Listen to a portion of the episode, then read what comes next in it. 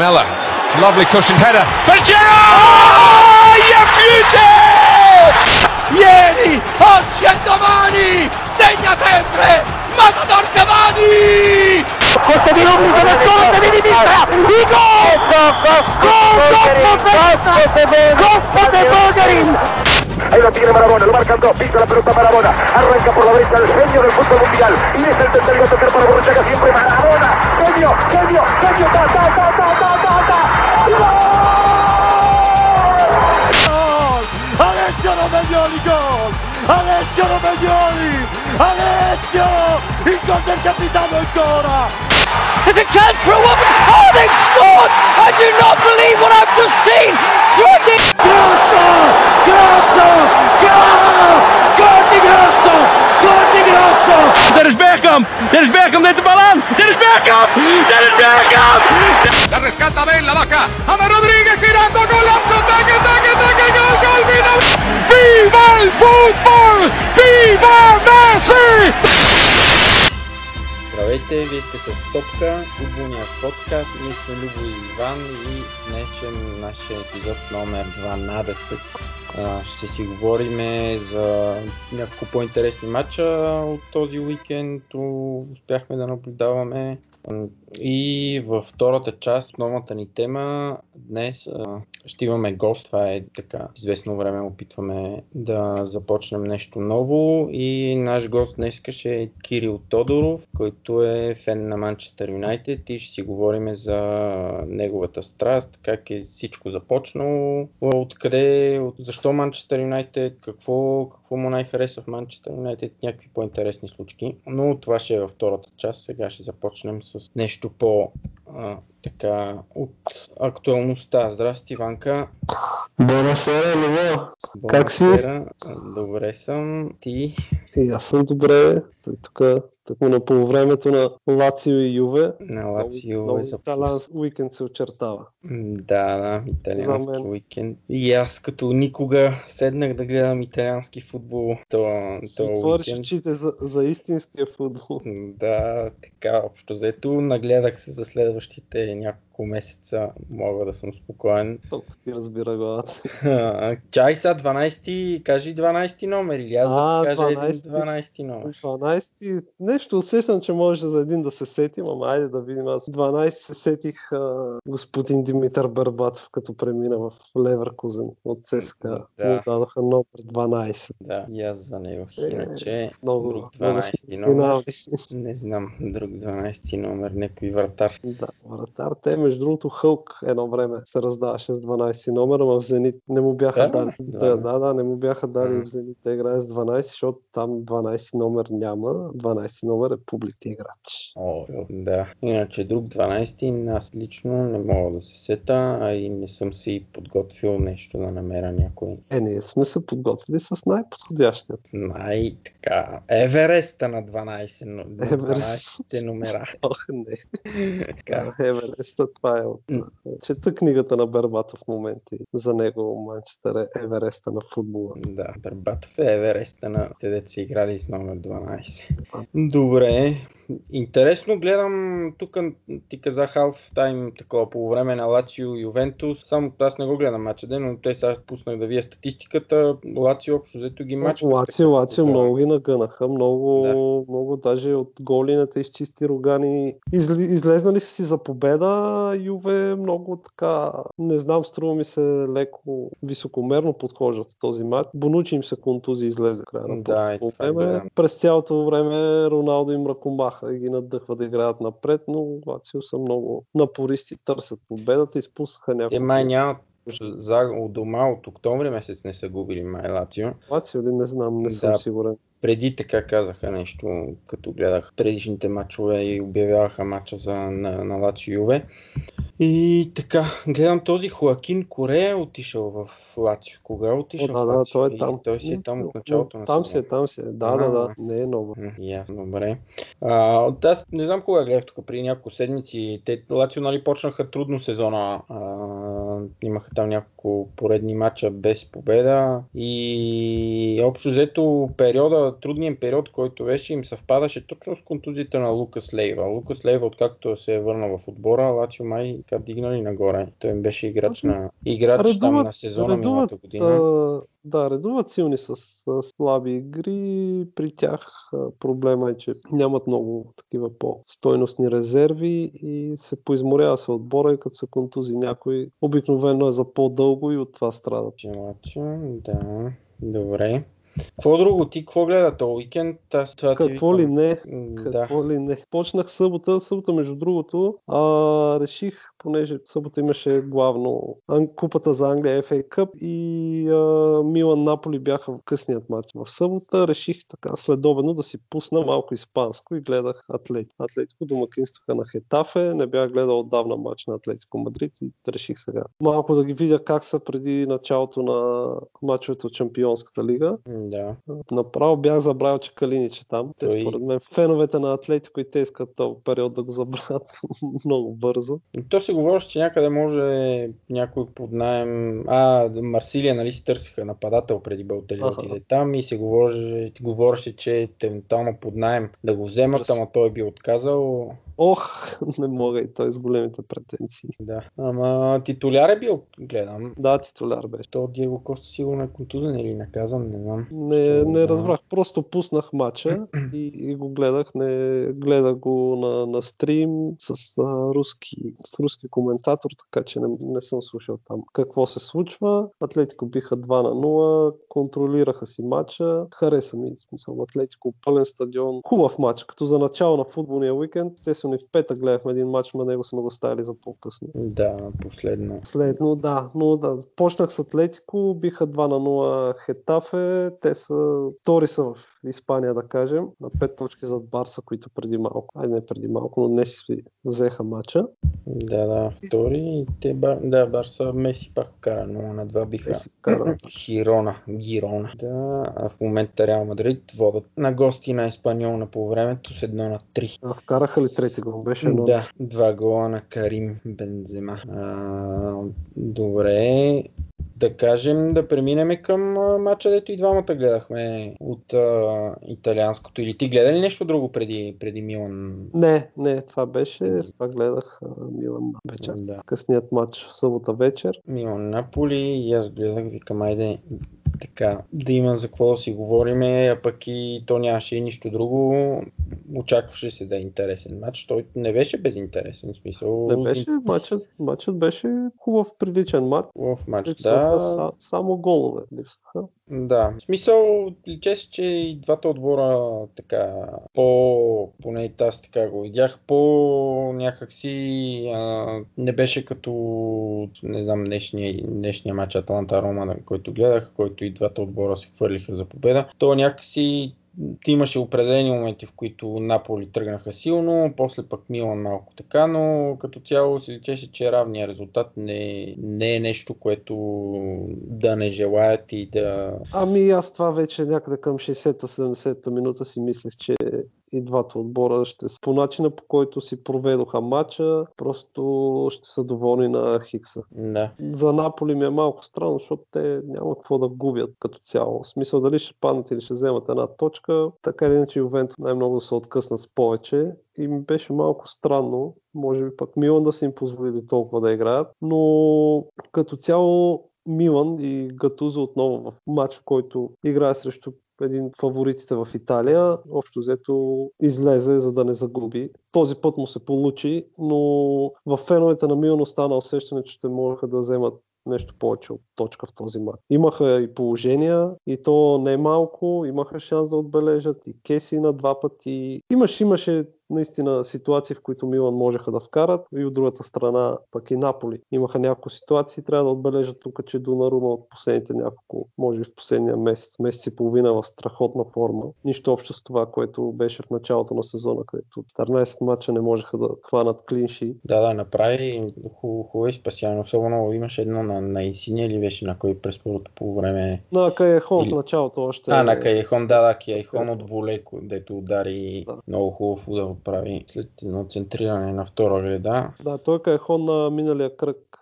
вкара първия си гол за сезона. Да, да. Доста, доста търсеше гол вече половин сезон. Миналия кръг вкара и сега матча надъхан да продължи, но Донарума направи добро спасяване тогава. Да. Кажем, че в Наполи го нямаше Алан Алан, който... Алан е контузен. Да, който се говореше, че ще отиде евентуално нали, в Пари Сен Жермен, че Париж, искат, да. ама в крайна сметка не се споразумяха, пък Париж а, купиха Леандро Паредес от Взех ли го Зенит. Паредес? Да, за Ага. там колко 40-45 милиона или за колко, не знам вече. С 45 милиона за играч, дето също ще служи, може би, за половин сезон, след което ще съм сигурен, че лятото ще инвестират много в някой друг. Еми, да. Е, освен ако той не се окаже някаква, не знам, аз не съм го гледал, той в Зенит играе, не съм имал... Еми, такава- го свързваха и в Италия с няколко отбора, включително и Милан, но Да. много високата трансферна сума ги възпира. Еми, за такива отбори. отбори, за тях това нищо не са 40-45 милиона, а при положение, че и имат крещяща нужда от такъв централен Да, да. полузащитник. Аз това, което чух, че Наполи бяха отказали 70 милиона последно за него. Еми да, говориш За Алан. че... Да, за Алан. Говориш, че се отказвали, говориш се пък, че Париж а, не се иска и да дадат, не знам сега кое е истина, че се иска и чак много пари. И то няма да се разбере Да, истина. няма да се разбере. Но това беше така. Нямаше го Алан. Инсиния беше върнат в средата. Малко по-отзад играеше на моменти. И а, на мен, което ми направи най- най-голямо впечатление този матч, а, на периоди, много лесно и двата отбора, нали, като тръгнат да нападат, стигаха до, до противниковата, минаваха центъра, стигнаха до, стигаха до другото наказателно поле и губеха топката елементарно, с някакви много, не знам, грешни подавания, нали, всичко са направили Имаше, добре, имаше, изнесели имаше греш, грешни отигравания, Да. да.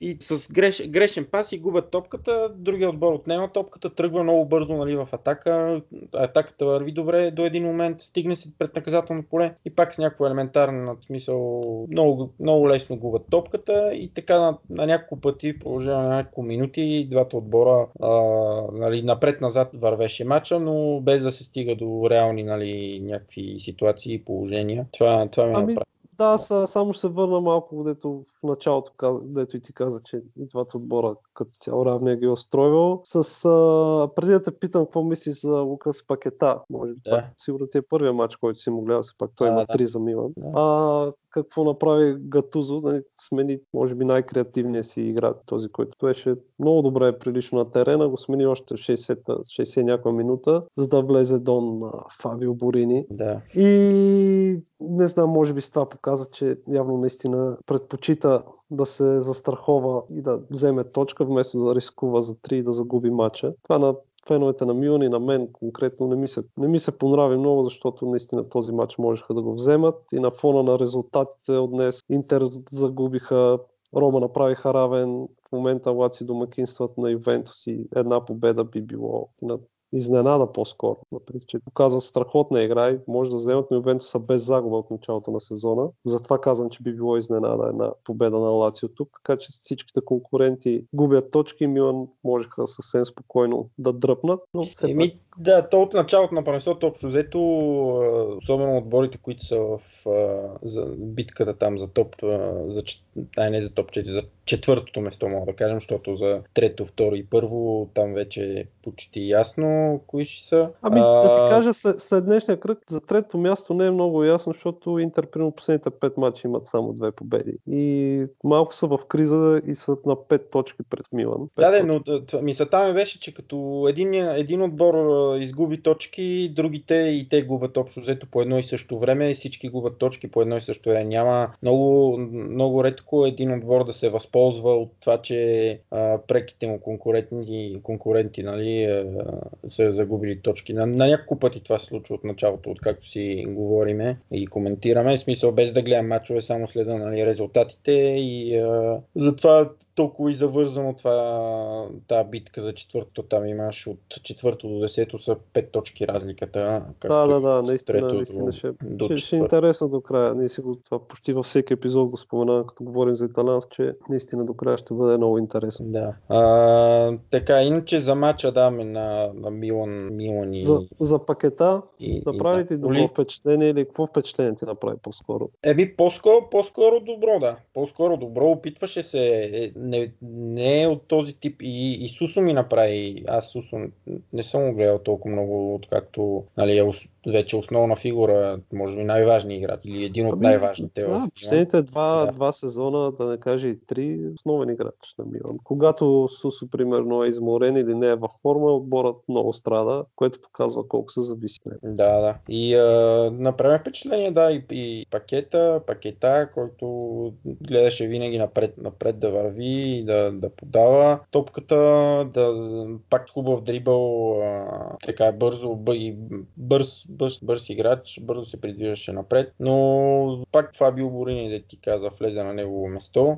Не знам това дали промени, според мен не промени като цяло схемата на игра или нещо. Схемата не, да, не, не я тактиката, промени, нали, да, просто да. да. Чалханоко влезе в, да играе в центъра на място на пакета. Да, а, не знам, Борини не ми направи някакво, кой знае какво впечатление. Лацио, Лацио току-що поведоха. А, браво. Да, след корнер. Гол на Лукас Лейва или не. Ами чакам да видя кой, защото те всичките се струпаха там на, аутлин, на гол линията да празнуват. Автогол видим. на Кристиано Роналдо. Май наистина автогол. На твоя човек Емре. Мале, как, Речан. как, е, как е мушна с главата на граница на малко наказателно поле, направо го препарира на чест. Браво. Да. Той с жълт картон е речан. Може и да го сменяват две. Да ми ето готви се веднага смяна. М, Да, добре, да се върнем на, на Милан да, Наполи. на Мил- на Затворим Милан този матч. А, какво друго мога да кажем? Да кажем за Жиштов Пьонте, който... Кшиштоф Пьонтек, да. Кшиштов, да. А, Пьонтек, който направи дебют, влезе резерва там в Да, влезе беше последните 15 на минути. 15 на минути, да, някъде на местото на Котроне. И, и това също беше, нали, това беше по-скоро смяната, смени нападател за нападател, не посмя да извади Сусу, например, Да. или... И- Има, имаше кой, Чалхано го можеше да го извади, който е в страшна дупка и много съм усвои мачовете напоследък. Него можеше да извади да пробва 15 минути с двама нападатели. Обикновено Котроне, когато играе с партньор в атака, му върви и казва доста по-добри игри. Да. Еми, той ма, малко беше времето за, за Пьонтек, за да нещо видим от него, обаче имаше желание. Не знам дали до удар стигна. Не помня, мисля, че имаше едно положение Има, с имаш, имаш един удар, да, един удар защитник изчисти тогава в корнер. Да. Или вратаря беше там. А той Колибали а, изчисти, така, така го отнесе на Давид Оспина, че направо ще не знам как, как се изправи този вратар после. М. Колибали си е бая човек, здрав, огромен и директно го се сблъска с вратаря, но да, имаше тогава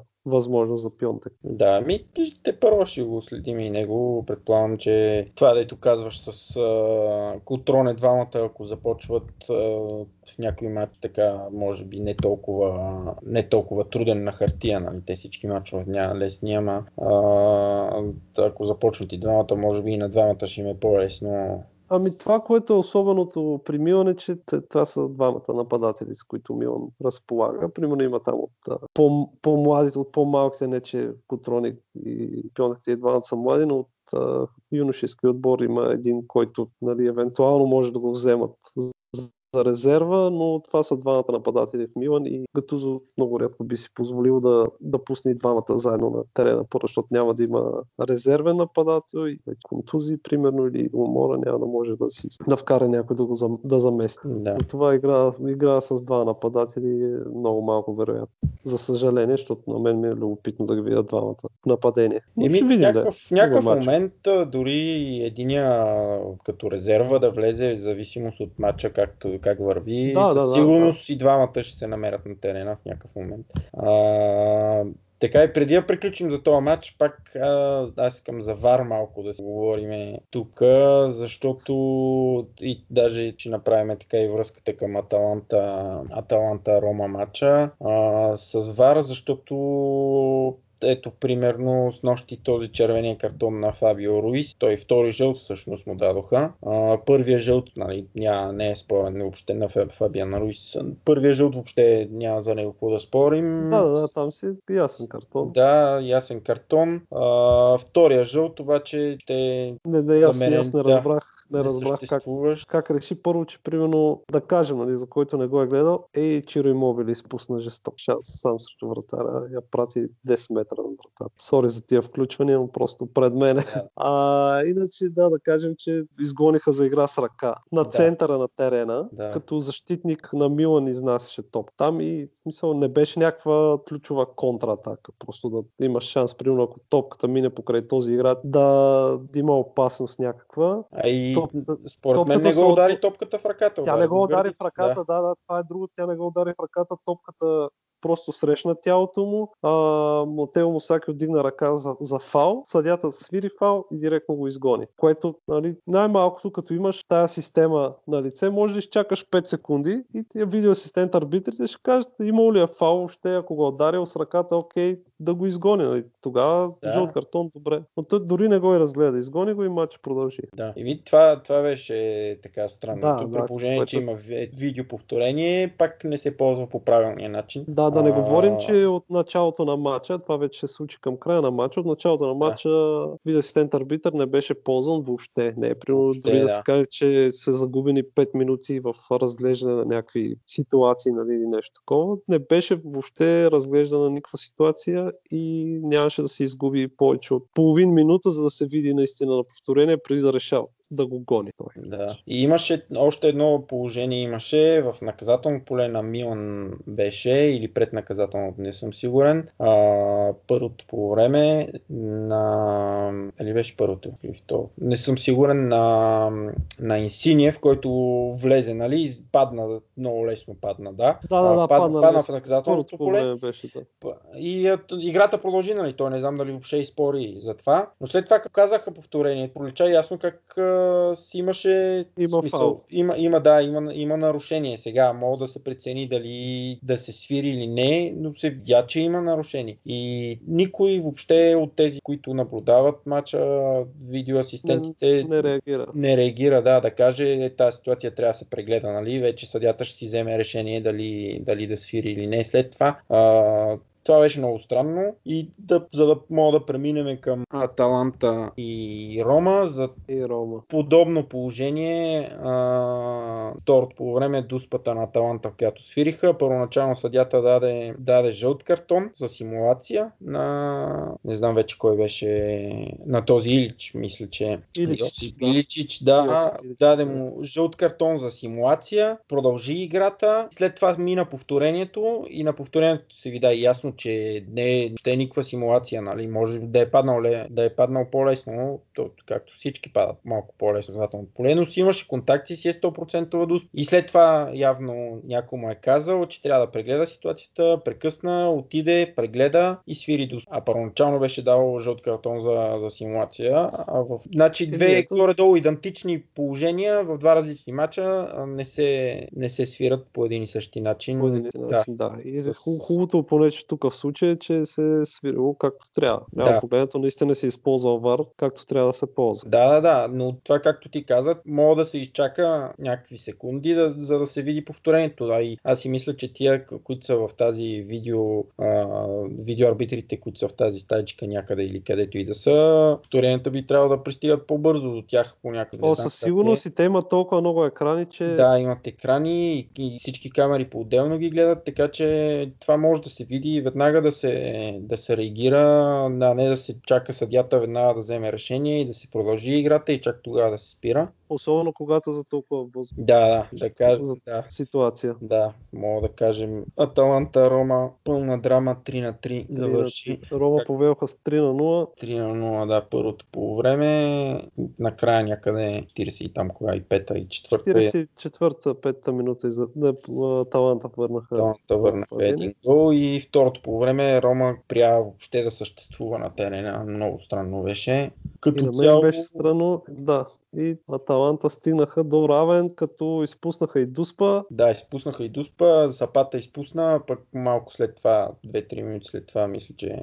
Една минута, една буквално е, следващата атака да. вкара, да. кара и гол, гол излезе така. Добре го изведоха и успя да, успя да отбележи. Значи за първ път гледах матч на Аталанта и на, на Рома, може би шампион. Да, гледах шампионската лига, нали, за панестот не им бях гледал. Как се сториха Аталанта? Значи Аталанта първо първото по време ми харесаха, ама играеха страхотен футбол, в смисъл с идея. Личе си, че има, има идея, изнасянето винаги се изнасяше отзад топката. Е, защитникът владее един от а, вътрешните полузащитници и се връщаше да взима топката, както съм свикнал да гледам нали, в отборите като и Манчестър Сити и, и Барселона или който и да е. Ще не ги сълнявам с такива отбори, но като има някакъв стил на игра, връща се, посреща по, по защитника топката, обръща се веднага, разпределя играта. Играха супер добре първото по време на Таланта и Рома направиха три контратаки и им вкараха три гола. Да. Право ги застреляха с тия. Да, просто но, много ефективни на, на контратака Рома. Те, при тях това е, това е пословично, нали? контратаките са им добри. И ако Да. им се падне отбор, в който да, който да ги натиска, при контратаки понякога успяват да се възползват много ефективно. Както и Да, и днес. Дзеко и Ел Шерауи, и този за Ниол две супер асистенции направи Да. за, мисля, че гола на, на Ел Шерауи и единия на Дзеко. И един на Дзеко, да. Да, пък Дзеко за другия гол Ензонзи мисля, че го изведе и той пак много хубав. В смисъл пак това за мен е грешка на защита, защото така го извежда Ензонзи е сам в средата на терена, извежда го, той Дзеко надбягва защитника, Дзеко въобще не е известен. Не, с- не, не е от най-бързите, да. да, да. надбяга защитник и вратар и излъга врата, нали, и отбеляза. Но второто по време, като че ли смениха малко тия таланта и начина на игра. Не, малко по-прагматично почнаха да играят и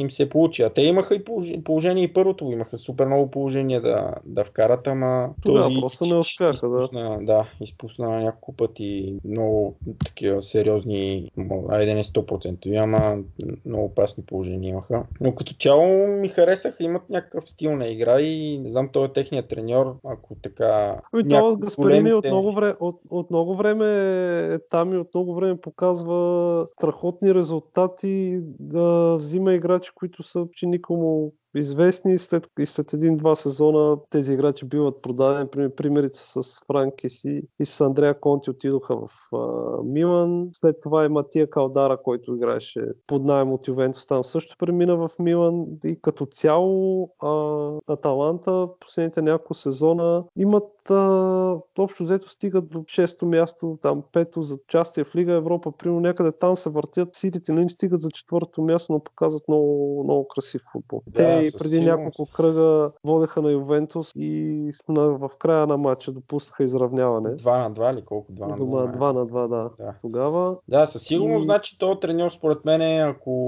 го вземе някой от големите отбори с по-голяма финансова мощ и способност, а, със сигурност има някаква, някакъв стил в него и идея, в която, Има, която има, може да. да, Има. да, да наложи е, че и централният нападател Дован Сапата сапата. Да. а, вкара в 8 матч подред серия А. И което ми напомня, че в събота Любо гледах още един матч. да, да, да. То не, и то не кой да е, а матчът между Самдория и Одинезе завършил 4 на 0 за Самдория. Везе същия Фабио Коларела на 36 години отбеляза нови два гола в сметката си. Да, от изравнява рекорд. Единия или и двата бяха. И двата от Успа. Да. Ювентус изравниха току-що. А, Жоао Кансело влезе преди 20 секунди и отбеля. Да. Но да кажем за Колярела, Да. който има 16 гола и е гол серия А. Е на 36 години. И той просто потвърждава това, че в италианските нападатели в серия А с годините просто стават все по-добри и по-ефективни. Примери има доста такива, но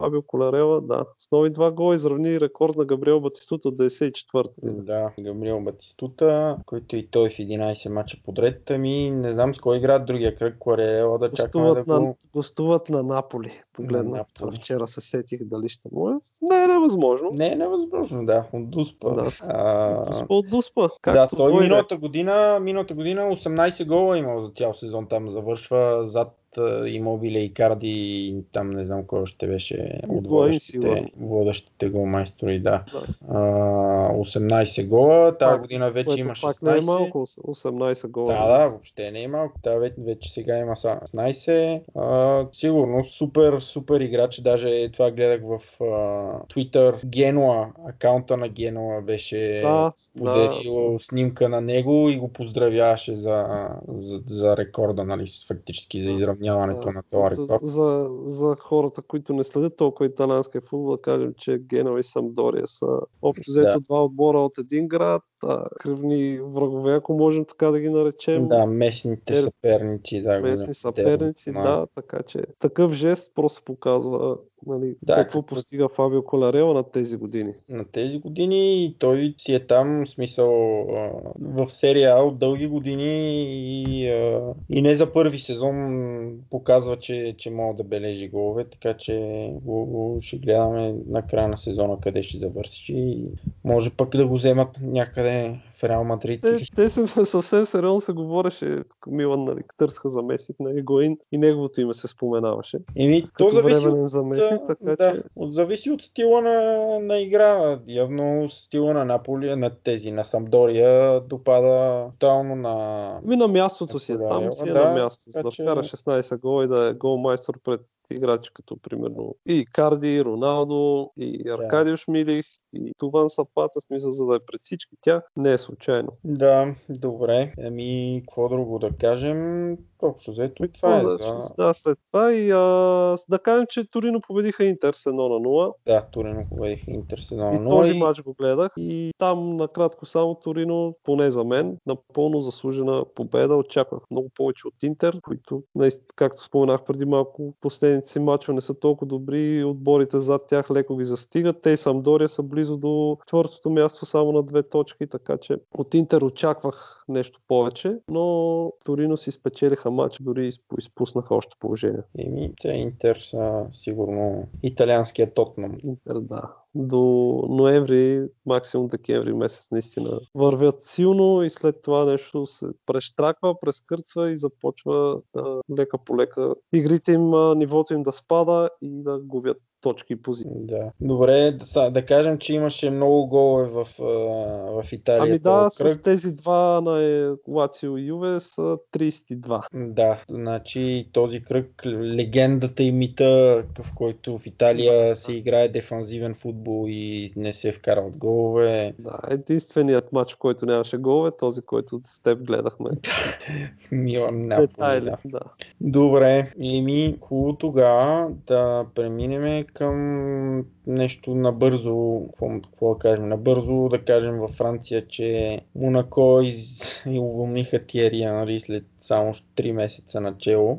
Мо, мо, може, поне за мен си мисля, че нямат време на фона на това на кое място в класирането да го чакат да си наложи някакви идеи, стил на игра и да, да тръгне този отбор. Мисля, Да. че просто то, опасността от изпадане със всеки матч става, става все по-голяма и нямаха право да, да чакат. Да, ми като цяло, не знам, Монако, аз ги харесвах много и си мислех, че а, нали, а, цялото им управление и начина по който и с играчи, и с треньори избират е много правилно, но нещо, нещо тук сбъркаха цялата, цялата система, защото много по-разумно щеше да е да отпуснат тези пари и тези играчи, които се само сега зимата, които привлякоха, защото е сега, откакто уволниха Анри, а, привличат под найем от Атлетико Мадрид един Джелсон Мартинес до края на сезона. Да. Под найем взимат, взеха толкова много играчи сега зимата. А, ако бяха отпуснали такива пари, нали, те айде за трансфери не са, не са чак толкова много похарчили, но например Фабрегас а, за заплати и така нататък. На Жардин в началото на сезона, ако бяха от така му доставили такива играчи, а, сигурност нямаше да са на това место, което са сега в момента. Защото Да те кажем, тръгнаха. да кажем кой, кой, кой замени Тиери Енри все пак. Да, Леонардо Жардим се върна гора. Да. да Треньорът- треньорът-. Да, треньорът, който беше уволнен и който Тиери Анри наследи в а, Монако. В крайна сметка сега се връщат три, три месеца по-късно. Толкова Три три месеца. месеца. не?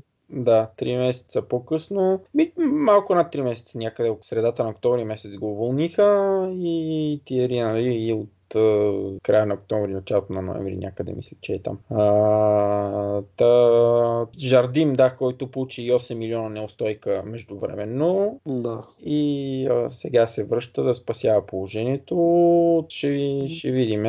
Ма нещо май е там- Но... Ами той вече днес му беше първата тренировка, която водеше. Аха. Помощник треньора на, на Тиери. Да, Франк Паси води отбора срещу Дижон. С нощи мисля, че беше, да, с нощи и те загубиха. С нощи, да. Да, паднаха пак. Отново От тях загуба, положението да. е много, да, много, много сериозно и става все по-сериозно след всеки А изминал. те Дижон, Дижон кръг. са пряк конкурент там за битката за оцеляване. Да, да. И те все още нали, не са нещо невъзможно. На три точки са от, а, така, от, Да, първия, да. от първия си го не говорим от- но... Ноември, декември месец. Да, става, става Чак- положението много трудно при тях. Единственото... Те, те и психологически и това ще почне да им натежава все повече и повече. Каквото и да правят, не успяват. Да. Трябва да излезат от тази дупка. Да, сега така се завръщат се, или почти вече всички са се завърнали контузиите, защото Жардим, докато беше там, те имаха много. Имаха сигурно 10-11 контузени футболисти. Всички бяха контузени, а, основните им играчи и сега се завръщат а, почти всичките вече. Субашич се завърна на вратата от, от вчера всъщност. А, така че ще следиме при тях така. Единствената нотка така малко по-позитивно е, че имат полуфинал за купата на лигата, в който играят срещу Генгам, мисля, че или, или Бордо. Не съм сигурен. Те са Генгам, Бордо, Страсбург и Монако са по финалистите. Но нали, Париж ги няма вече и а, може би, ако се напънат малко, ако спечелят купата на лигата, поне ще имат а, место в Европа до година. Да, да, да. Което Така така, че- че... важно и финансова гледна точка. Да, ще е важно и за тези играчи, които взеха, ще е важно да. Да отбележа само на брутална балтия на Джорджо Киелини отзад в гръб. Червен картон. Мили- Милинкович Савич, ми не, не получи ка- никакъв картон. Между другото, вече има един жълт. Да, не получи картон. Киелини е толкова галантен, че за него червен картон ще е престъпление. Той е артист. Да. Да, добре. А, ми, да, Реал Мадрид 1 на 4 е, че водят на Еспаньол. Гарет Бел е вкарал, пък Рафаел Варан с червен картон. А, понеже сме във Франция, да така отбележим, че Париж и Рен играят при резултат 1 на 1 в матч общо без така много голямо значение, но е важно нали, за Париж а, така от а, психологическа гледна точка наближават мачове от Шампионската лига, нали, да са в някаква форма. А, Неймар друг- за колко време е контузен? Еми, ще се разбере тази седмица, казаха, ако ще се знае окончателно дали е така по-трайна контузия или евентуално ще се върне за мачовете с Манчестър. Със сигурност, според мен, преди мачовете с Манчестър няма да го видим. Няма да го рискува. Или евентуално, може би, един матч преди това, само за да получи някакъв игрови ритъм, но не ми се вяра да го рискуват. В Франция другото интересно беше дебюта на Марио Балотели, който премина в Марсилия.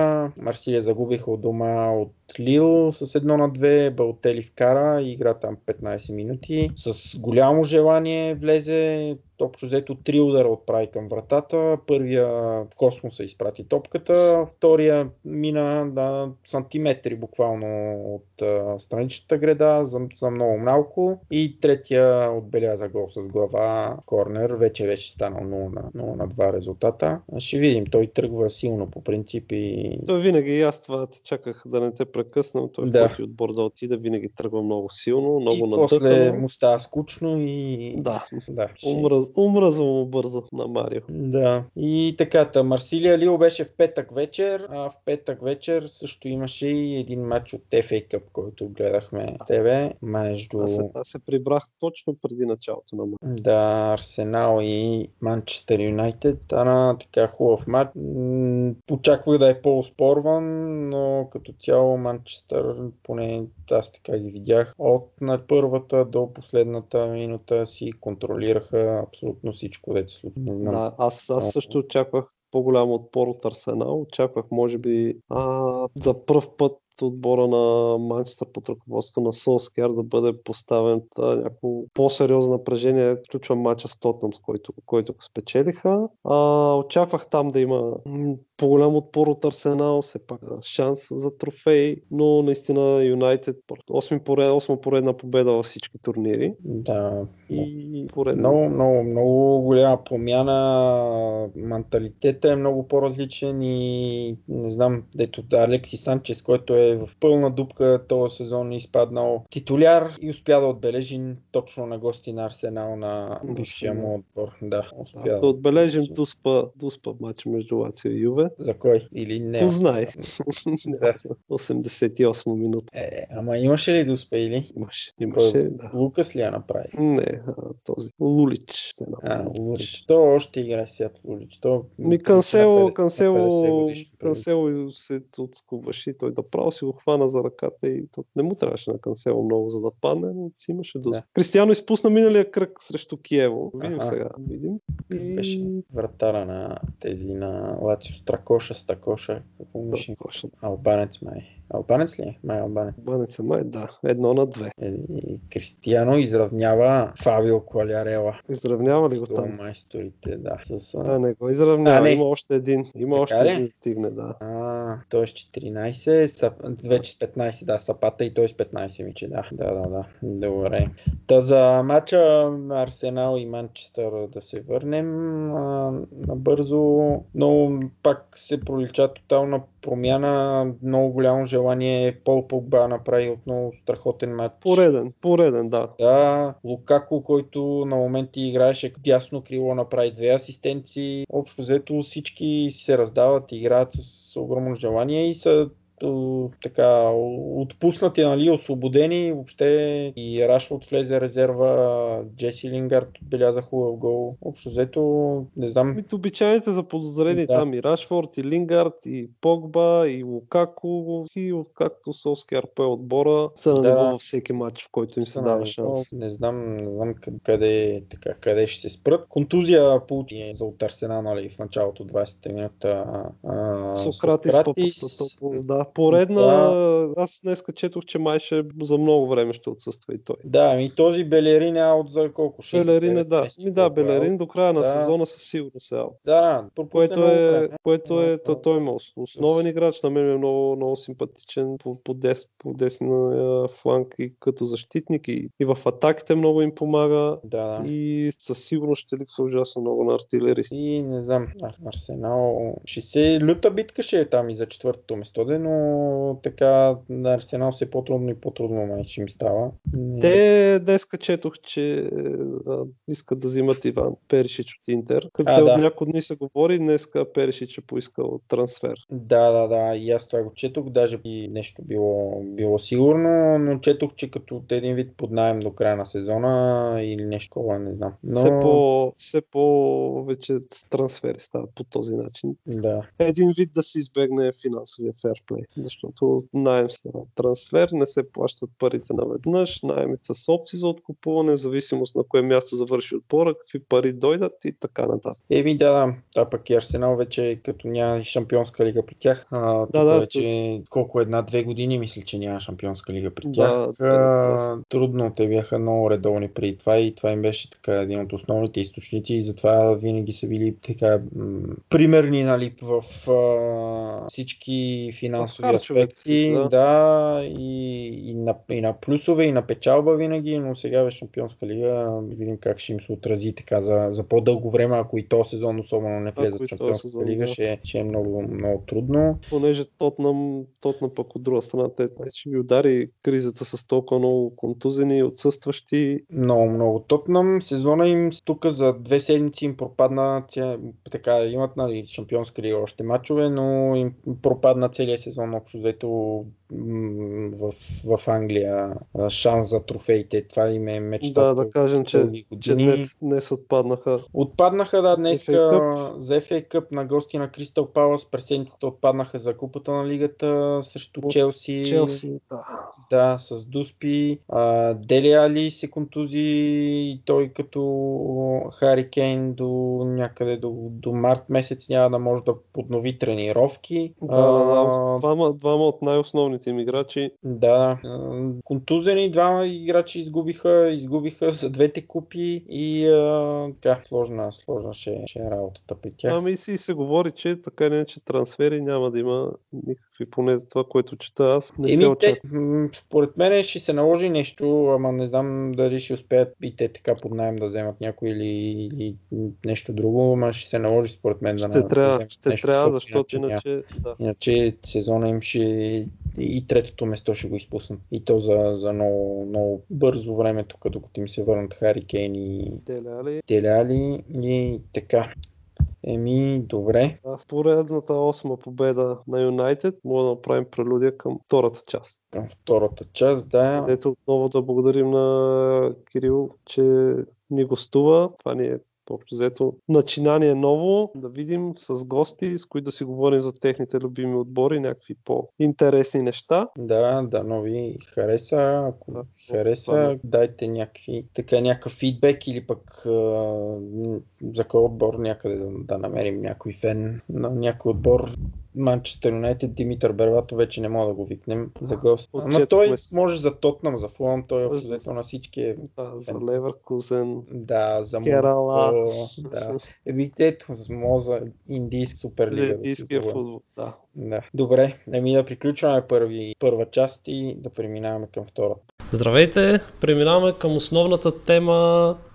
С Любо си говорим от много време тази идея, че май е време да си поканим гост и а, в този епизод за първ път а, ще си имаме гост, с който ще си говорим за любимият му отбор, за страста към футбола и за каквото още стане дума. А, представяме ви Кирил Тодоров, той ни гостува като фен на Манчестър Юнайтед. Аз го познавам от много време, работили сме с него дори заедно, но ще го помоля сам да се представи с няколко думи. Привет на всички. Като искам да уточня, че май не съм чак такъв голям фен на футбола като цяло, по-скоро само на Манчестър Юнайтед, колкото и абсурдно да звучи. Реално не, не следа почти нито едно друго първенство или отбори или каквото и да е. Ето, Иначе аз съм Кирил. А, живях малко време в Манчестър, така че успях да се докосна малко по-близко до нещата.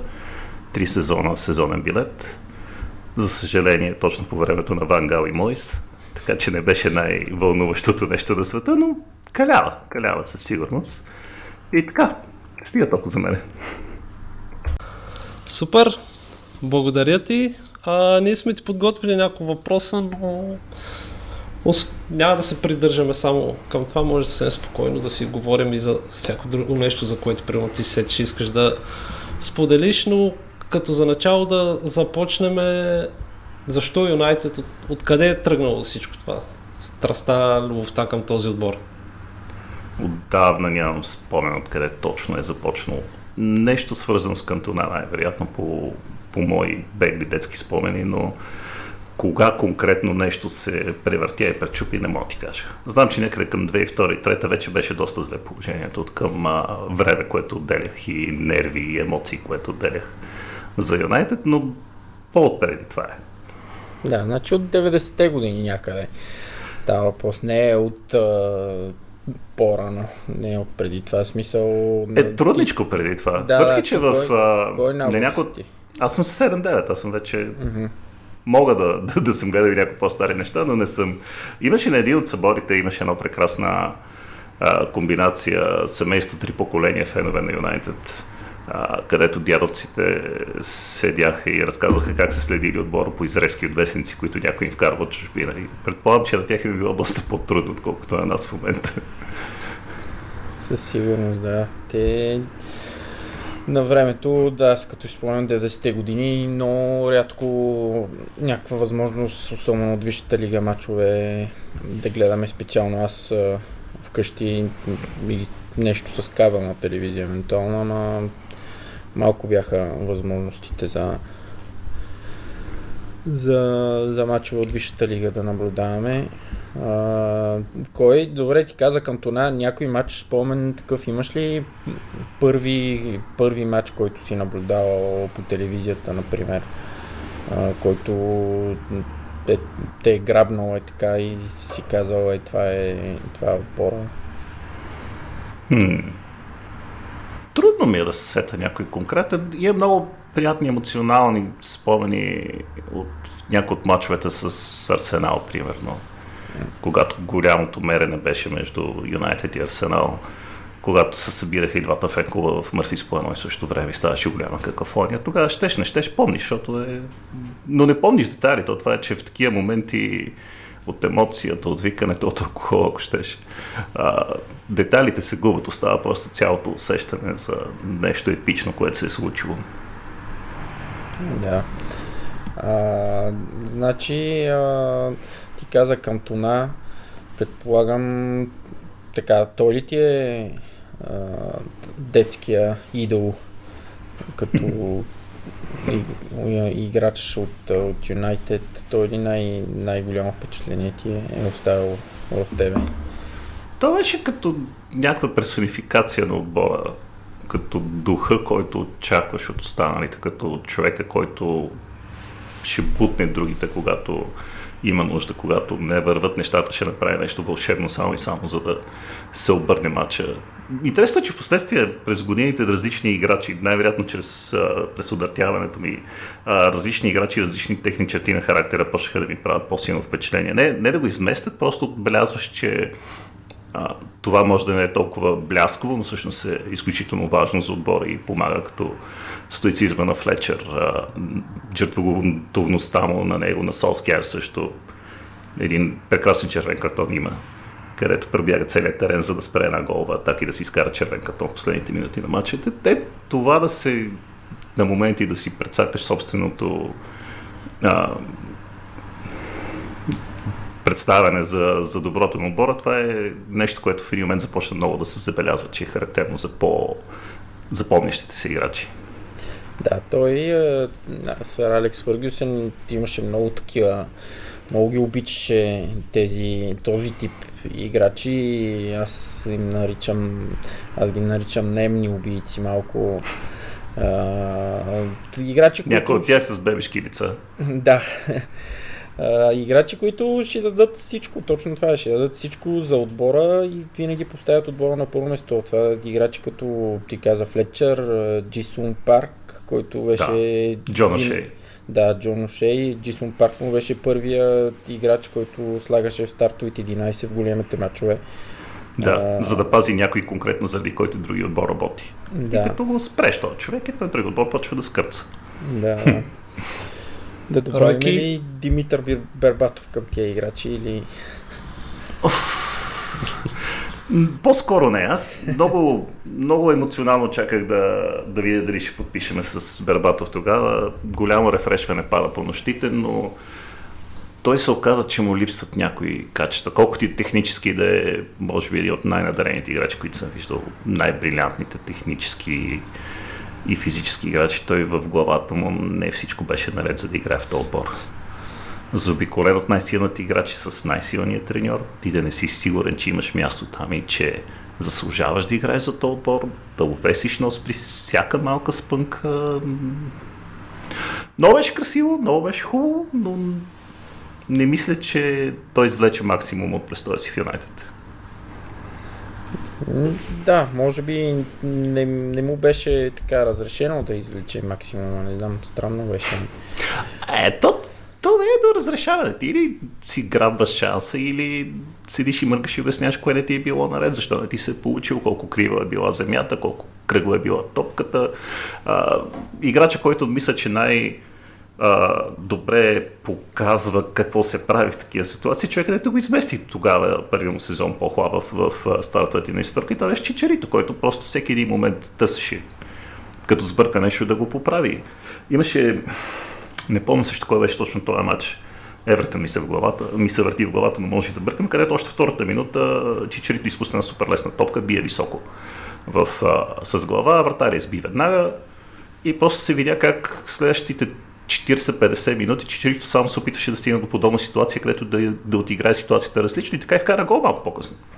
Като Бербати при всяка ситуация, която не се развива идеално, както той иска, се вижда как увесва раменете, увесва носи, почва да се мота по терена, да, да, да си намира оправдание защо не е супер, защо не се получават нещата, докато никой не търси оправдание в този отбор. Не се е получил, не се е получил, пробваш на ново. Да, той е характерен малко с махането с ръце и, и недоволстването на терена. Помни ми го. Ванка, ти мога да кажеш нещо, ти прочете ли му книгата? Нещо интересно имаш ли там за точно за, за престоя му? Ами, книгата в момента съм в престоя му в Тотнам. Сега съм до там, не съм стигнал до Юнайтед, но той през цялото време говори за Юнайтед, как това му била детската мечта, как това да отиде в този отбор било като сбъднат сън, че там били най-добрите, че това е най-добрият отбор в света за него. Нюкасъл това... или... ами то, за, между за другото... Нюкасъл много, много така, Ами те детските, детските му идоли на Барбатов са Ширър и Ван Бастен. Да. По време на кариерата му и Милан и Нюкасъл са отправили а, конкретен интерес към него, но така и не, не се е стигнало до, до трансфери, но да и тук това просто да потвърди думите на, на Киро, че ти в крайна сметка мечташ толкова дълго за този момент и в крайна сметка, когато си там, наистина не правиш всичко с зъби и ногти, просто да покажеш, че наистина си най-добрият, не случайно си, си там. Той не направи малко, поне в моите очи.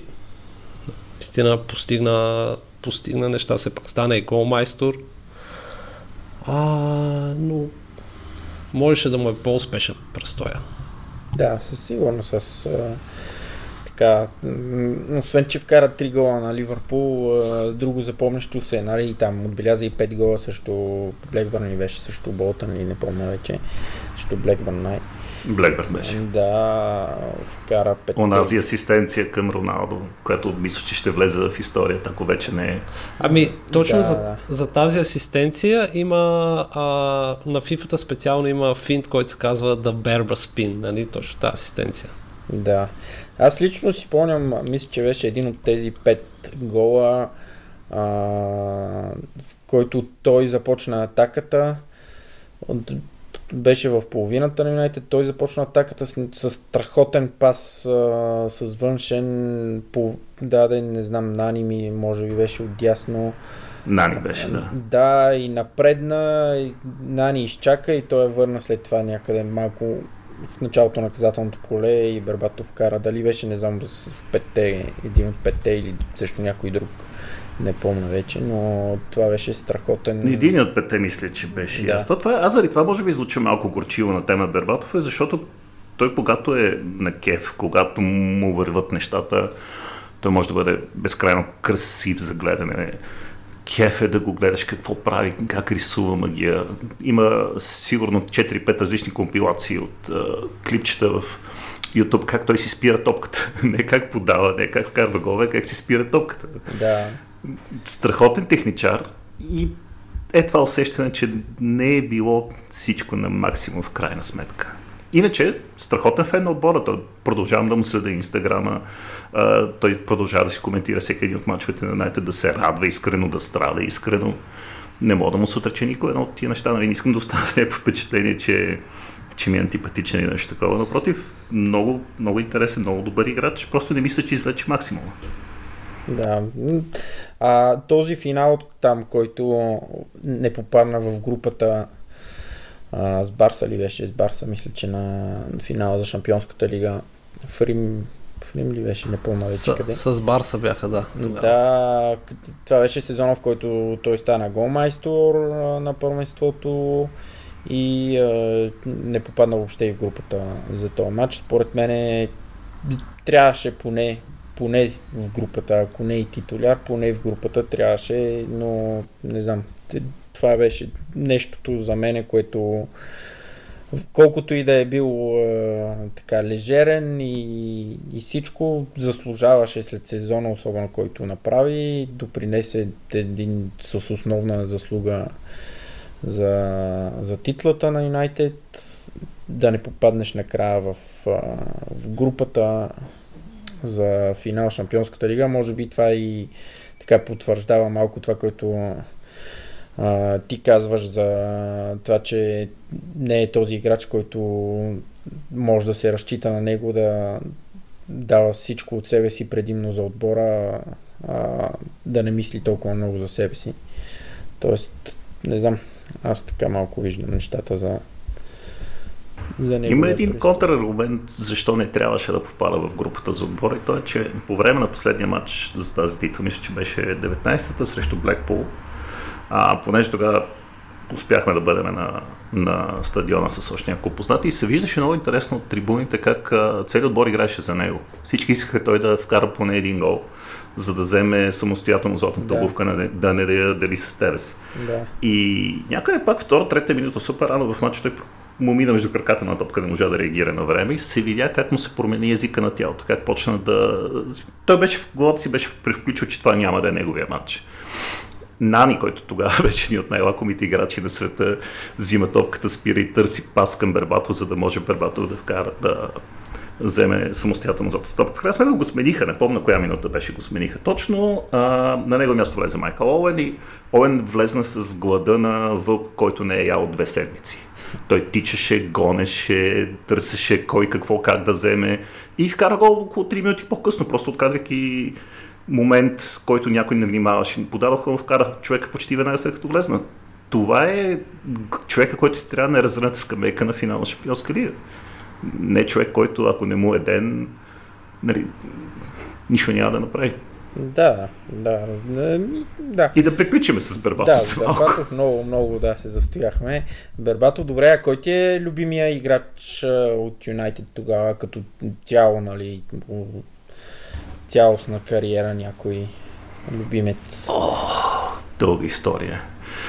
Мога ти дам любими играчи като цялостна кариера, като нереализирана кариера, като надежда, която никога не е, не, не е успяла да се получи, като онази легенда на резервите Равел Морисън, който така и не, не успя да, да стане човек от него, реално, защото него проблема му беше не футболните качества, Да. да. че е малко не, не съвсем адекватен като личност. Да. А, различно е, различно е. Мисля, че в момента, поне като професионализъм и като човек, който седя в страни от прожекторите, му даде страшно много, може би Флечер е едно от най-впечатляващите двойни, тройни прераждания, които съм виждал, защото той отиде с идеята, че ще бъде заместника на Бекъм, който му изигра много сериозен проблем. Като го сложиш на тия невръстни години да обясняваш, че ще бъде човека, който ще замести Бекъм евентуално. Да. А той беше един много хърбав човек, който всеки бутеше с гъси, с рамо и го отместваше на 3 метра. А, през а, централната му позиция, през а, заболяването, през което мина, което една камара хора не могат да се оправят никога. Страшен професионалист от до. Да, и все още не, не игра вече, отказа се май, нали? А, не, отказа се, отказа се. Сега, наскоро беше в uh, Match of the Day коментатор и беше да, също да. доста интересен за слушане. Да. Да, ами аз да си призная и той, той е един от така от малкото играчи, които нали, са били в Юнайтед и които ми харесваха главно заради това, заради отдадеността му, заради начина по който се бори и не се отказва никога. А за сегашният треньор на Юнайтед, какво ще кажеш? За когато беше футболист. Какво мога да кажа? Не, не, не ти, аз Любо питам. А. Любо питам и той мисля, че се сеща за, защо. За какво да кажа за него? Мине, защото си спомня една фанелка имаше. О, да. Ох, да, да, да.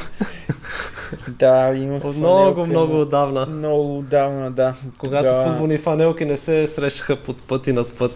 Да, имах една фанелка Умбро, точно от тези с яката.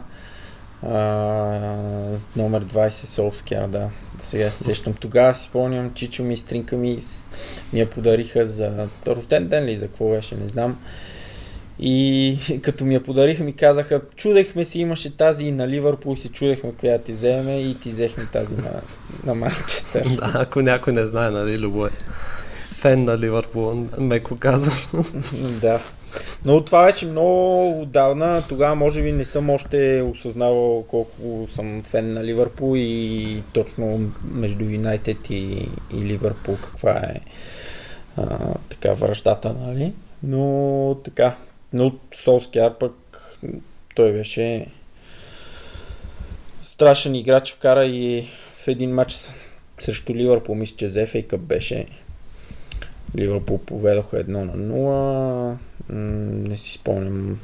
Обърнаха след това Юнайтед 2 на 1 Ливърпул точно тогава с Фауър, Оуен, началните години на, на, на Майкъл Оуен. Дали не беше финал за FA Cup или полуфинал, не мога да си спомня, но така, за, за Оле Гунар Солскяр. Всъщност се кефиш на парк Бая, нали? На кой? На Джисън парк.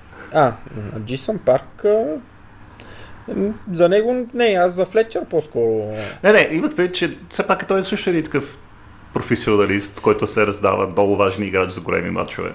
Да, да, да, но неговия стил някакси, не знам, по не ми, не ми е чак толкова много допадал. За Флетчер, не знам, може би факт е, че е и шотландец и към шотландците имам, не знам, някаква слабост, може би, не знам, те са всички едни такива смели сърца по-скоро. Така ги виждам, както и сега Анди Робъртсън от Ливърпул и той шотландец показва някакъв страхотен характер и воля винаги да се бори за всяка топка до, до, в атака, в защита, навсякъде, така че Флетчер и той малко този тип играч. Така, така го виждах. Аз просто се сетих за любимия ми гол на парк и заради това така. М- кой е? Аз не, не можах да направя. Един от двата му гола с глава, който беше точно срещу Ливърпул. Така ли? на нивото на коляното на нормален, човек, на нормален човек. Беше доста, доста куриозен гол. Да, не съм, въобще не си изпомням. Мисля, че беше за някаква купа, даже, даже не помня точно какъв беше този матч, но, но да, мил спомен. Да, аз не, освен те, трите гола на Вербатов не помня много от головете на Юнайтед, така избягвам да, да ги запомням. А, добре, какво нещо интересно, някаква интересна история, която около клуба, която така не знаем или То, нещо. по, ако може само преди това да, да. Да. попитам, защото ние говорихме за първи матч, който си- въобще да помниш да си, да си гледал някъде по телевизията, но кой е първият матч, който си гледал на живо на Юнайтед? Това няма как да не го помниш. Е, да. Юнайтед Болтън 2011, мисля, че беше март месец. Някъде паметлив с това, че Джони Емъс тогава спря кариерата на Холден май за винаги. С, а, изкара си един прекрасен червен картон в второто полувреме, директен и Бербатов вкара победния гол 88-89-та минута някъде, мисля. И беше един от малкото му мачове. Пак се връщам на тази тема, където всъщност се включи в последния момент и спаси, спаси матч, който си заминаваше. Супер, т.е. първият ти матч, който си гледал на Юнайтед е на Олд Трафорд, защото има в смисъл, при много, много фенове, които са от България на фенове, на отбори от Европа се възползват от евротурнирите, когато отборите гостуват някъде близо до България, за да гледат матчове. Ти директно на Олд Трафорд си направил. Да, това беше идеята, така да, като ще да е. Супер. И доста интересно. Той е момент, в който ти си, всеки е гледал много снимки около стадиона на отбора, който харесва. Ти знаеш някакви части от пъзела, но в момента, който видиш как се подрежда това нещо заедно на живо, че този часовник всъщност се е вляво от онази трибуна, а това е вдясно от онази статуя, е... много е приказно е на моменти. И тия последните няколко стъпки по стъпалцата, точно преди да видиш тревата, как се показва вече. Да, усещаш как затаяваш. Знам за какво говориш, да, да. Супер. Ами и да продължим въпроса на Любо, дали може да ни разкажеш някоя история покрай отбора, която трудно фен, който не е фен на Манчестър Юнайтед, би знаел. Нещо по-интересно смисъл за Юнайтед. Не знам, честно казано. Пълно е с истории, но то Юнайтед е такъв мащаб, че общо взето всяка клюка се разказва веднага, става новина. Има толкова много фен сайтове и акаунти, които се занимават предимно с да капитализират това, че имат някаква вътрешна информация или се представят достатъчно добре, че имат а, вътрешна информация.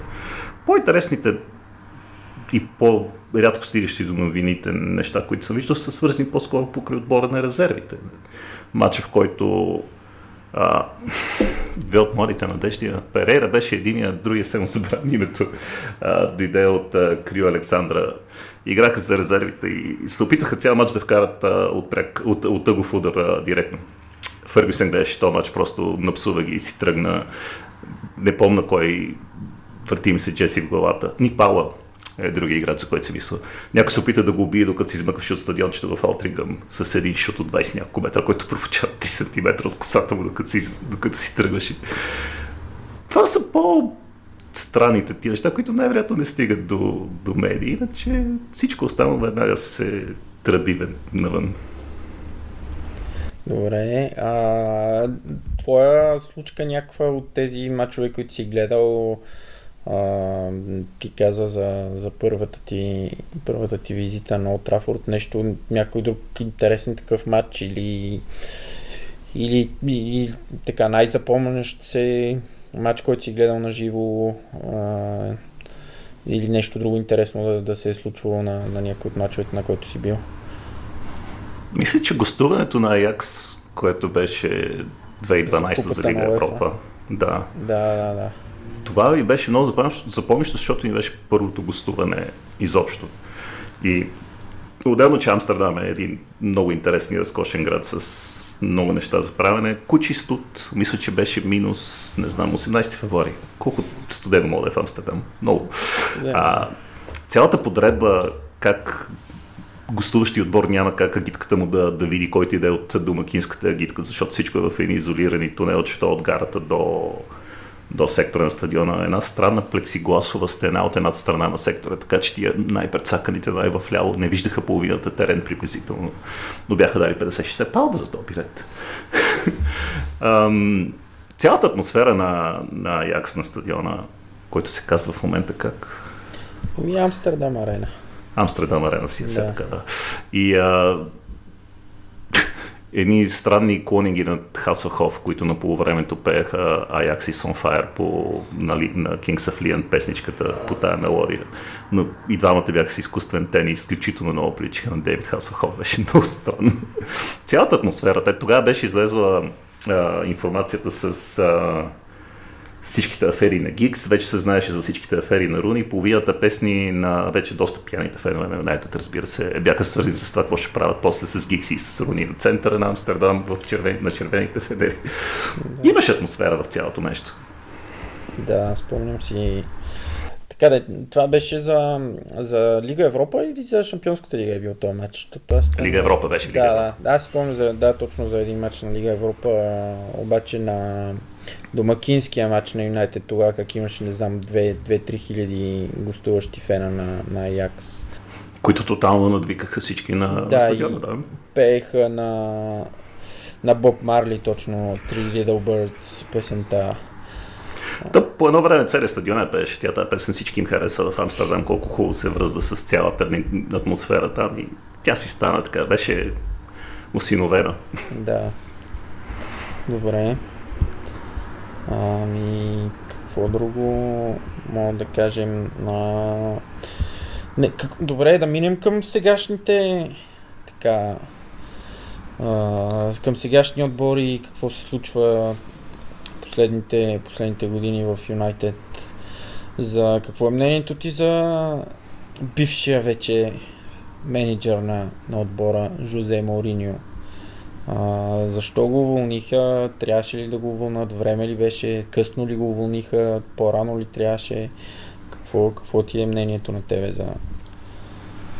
Хм. За какво? За че това, трябваше, се трябваше. Взето, да. Не мисля, че някой може да спори дали е трябвало или не. То... Усещаше се, че този сезон, дали защото не получи покупките, които искаше, дали поради някакво вътрешни, вътрешни политики в отбора, но очевидно не, не получаваше подкрепата нито на, на борда, каквато очакваше, нито на играчите, каквато изисква от тях. Че беше време да си ходи, беше време. Дали да закъсня малко цялото нещо е добър въпрос, защото нормална критика, която може да се отправи към Удуарт е удължаваш договора на, на треньора и след това не му купуваш трансферите, които иска. Няма логика това нещо. Ако няма да му осигуриш играчите, които иска, ако не мислиш, че те са адекватни, няма защо да удължаваш договора на този треньор, очевидно му нямаш доверие.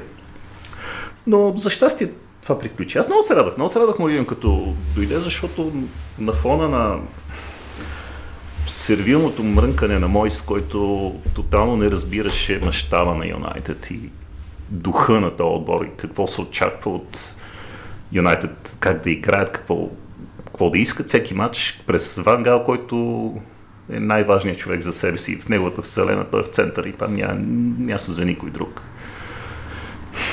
Морино изглежда, че иззвучеше, особено първите няколко пресконференции, така доста адекватен. Говореше за победите, за това, че са важни, дори понякога да са грозни. Но нещата много, много се развалиха. Да, ми той е да, така, той е известен с това, че мрази да го... Сега дали мрази точно да губи, не знам, но а, не, не харесва въобще да губи, че при него победа е победа, няма значение по какъв начин. А, но не знам, аз мисля, че не, не беше той правилния, прав, правилния избор. А, при положение, че точно това да ти каза, че играчите, които иска, не са не са могли да му въобще да му предоставят тези, тези футболисти, които той иска, като се знае преди това успехите му и в Челси, и в Интер, и в Реал Мадрид до някаква степен а, с какъв бюджет го е... Го е успял всичко това да направи, но въпреки всичко той не похарчи малко пари, докато беше треньор на... Тук и аз щях да се намеся, че не малко играчи които в смисъл за не малко пари играчи се купиха помня трансферът на Погба, там а, колко пари се дадоха за него, колко пари се дадоха на него, колко пари се дадоха на нашия любим агент негов. Да, Мино Райола. Мино Райола. И да. той тогава си, да, си спомням Мино Райола, като стана трансфера на Погба, си купи къщата на...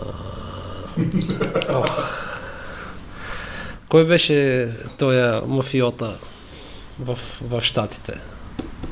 Капоне? Да, на Капоне.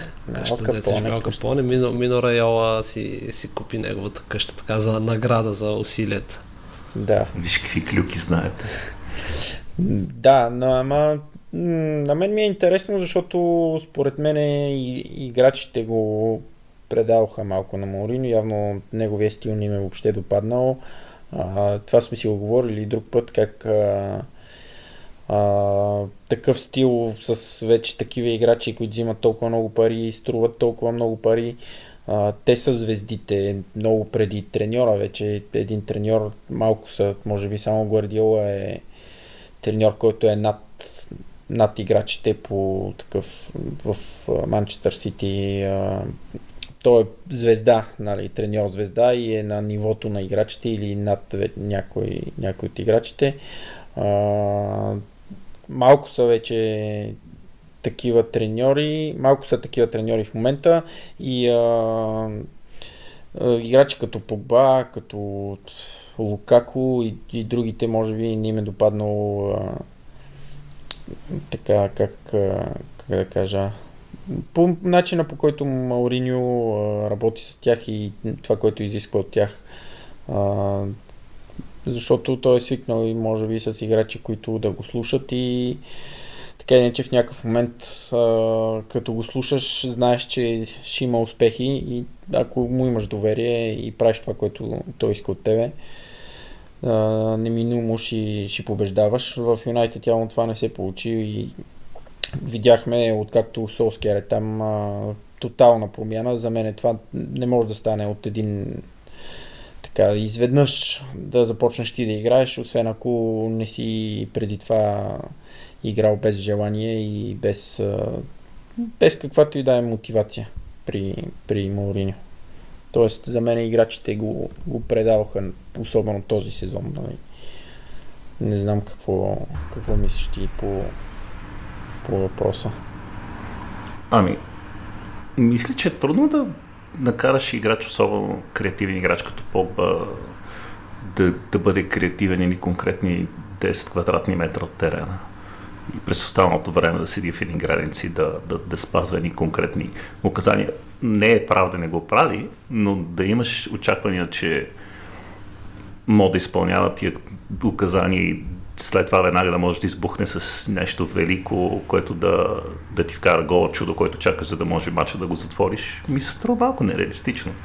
А и Морино, особено мисля, че от а, он инцидент с лекарката в, а, в Челси насана е станал странно токсична личност, което покрай него винаги има лагери. Това се забеляза и в Челси, като се, като се махаше втория път как една камара от феновете на Челси обвиняваха Азар, че е играл симулативно, че не, не го иска за треньор. Тук се повтаря с Погба. Имаше много, много фенове на Юнайтед, които бяха сигурни, че Погба не става и че той е посредствен играч, който си е излъгал някакси хората около него да стигне до тази позиция на известен и скъп играч. Аз се вижда, че като го развършиш и го оставиш да играе, той и го прави с кеф, той може да, да ти решава мачове колкото искаш. И, и пак остава тази сянка, да, да, ама той симулираше, ама той не се раздаваше достатъчно за Морино. Където имаш тази обща черта, Азар остана в Челси, доста след като Морино се махна, още е там, вкарва голове, играе с Кев. Погба си е в Юнайтед, вкарва голове, играе с Кев. Има нещо общо и то е просто това, че Морино раздаря хората на лагери. Да, и явно не, така, не, дето ти казваш, не можеш да накараш един играч да, да го ограничаваш по някакъв начин. До някакъв момент вър... може би нещата върват, но в някакъв даден период от време им писва на хората и продължават. Но те им, начина по който Юнайтед играеха и преди това, дори миналата година, по-миналата, когато печелиха а, Лига Европа, след това не знам какво печелиха. FA Cup ли спечелиха миналата година? Мисля, че печелиха FA Cup или по-миналата, не помня вече. FA Cup, да. Да, нали, трофеите бяха там, но начина по който Юнайтед играеха, въобще не знам, на мен лично, освен до определени моменти. Трудно за гледане. Да, Трудно. труден, труден за гледане. Като, като последното, особено последния сезон на Вангал беше нещо такова отиваш на стадиона с ясната идея, че го правиш по задължение, че няма да получиш някакво удовлетворение от това, но все пак трябва да го направиш, трябва да го подкрепиш този отбор, защото може би ще стане по-добре. Да. Както и беше финала на, на FA Cup, където точно преди да уволнят Вангал, където около той беше с продължение, значи около 100 и няколко минути не се случи нищо на терена, нямаше нищо интересно, докато най-накрая последните 10 минути нещата не се разиграха всичките случаи, в които мачовете ставаха интересни, беше ситуациите, в които вече нямаше на къде да се отстъпва и просто трябваше да се търси обрат, като се захвърли до сегашната тактика. Една бащалка срещу Сити, където Погба гря миналия сезон, мисля. Yeah.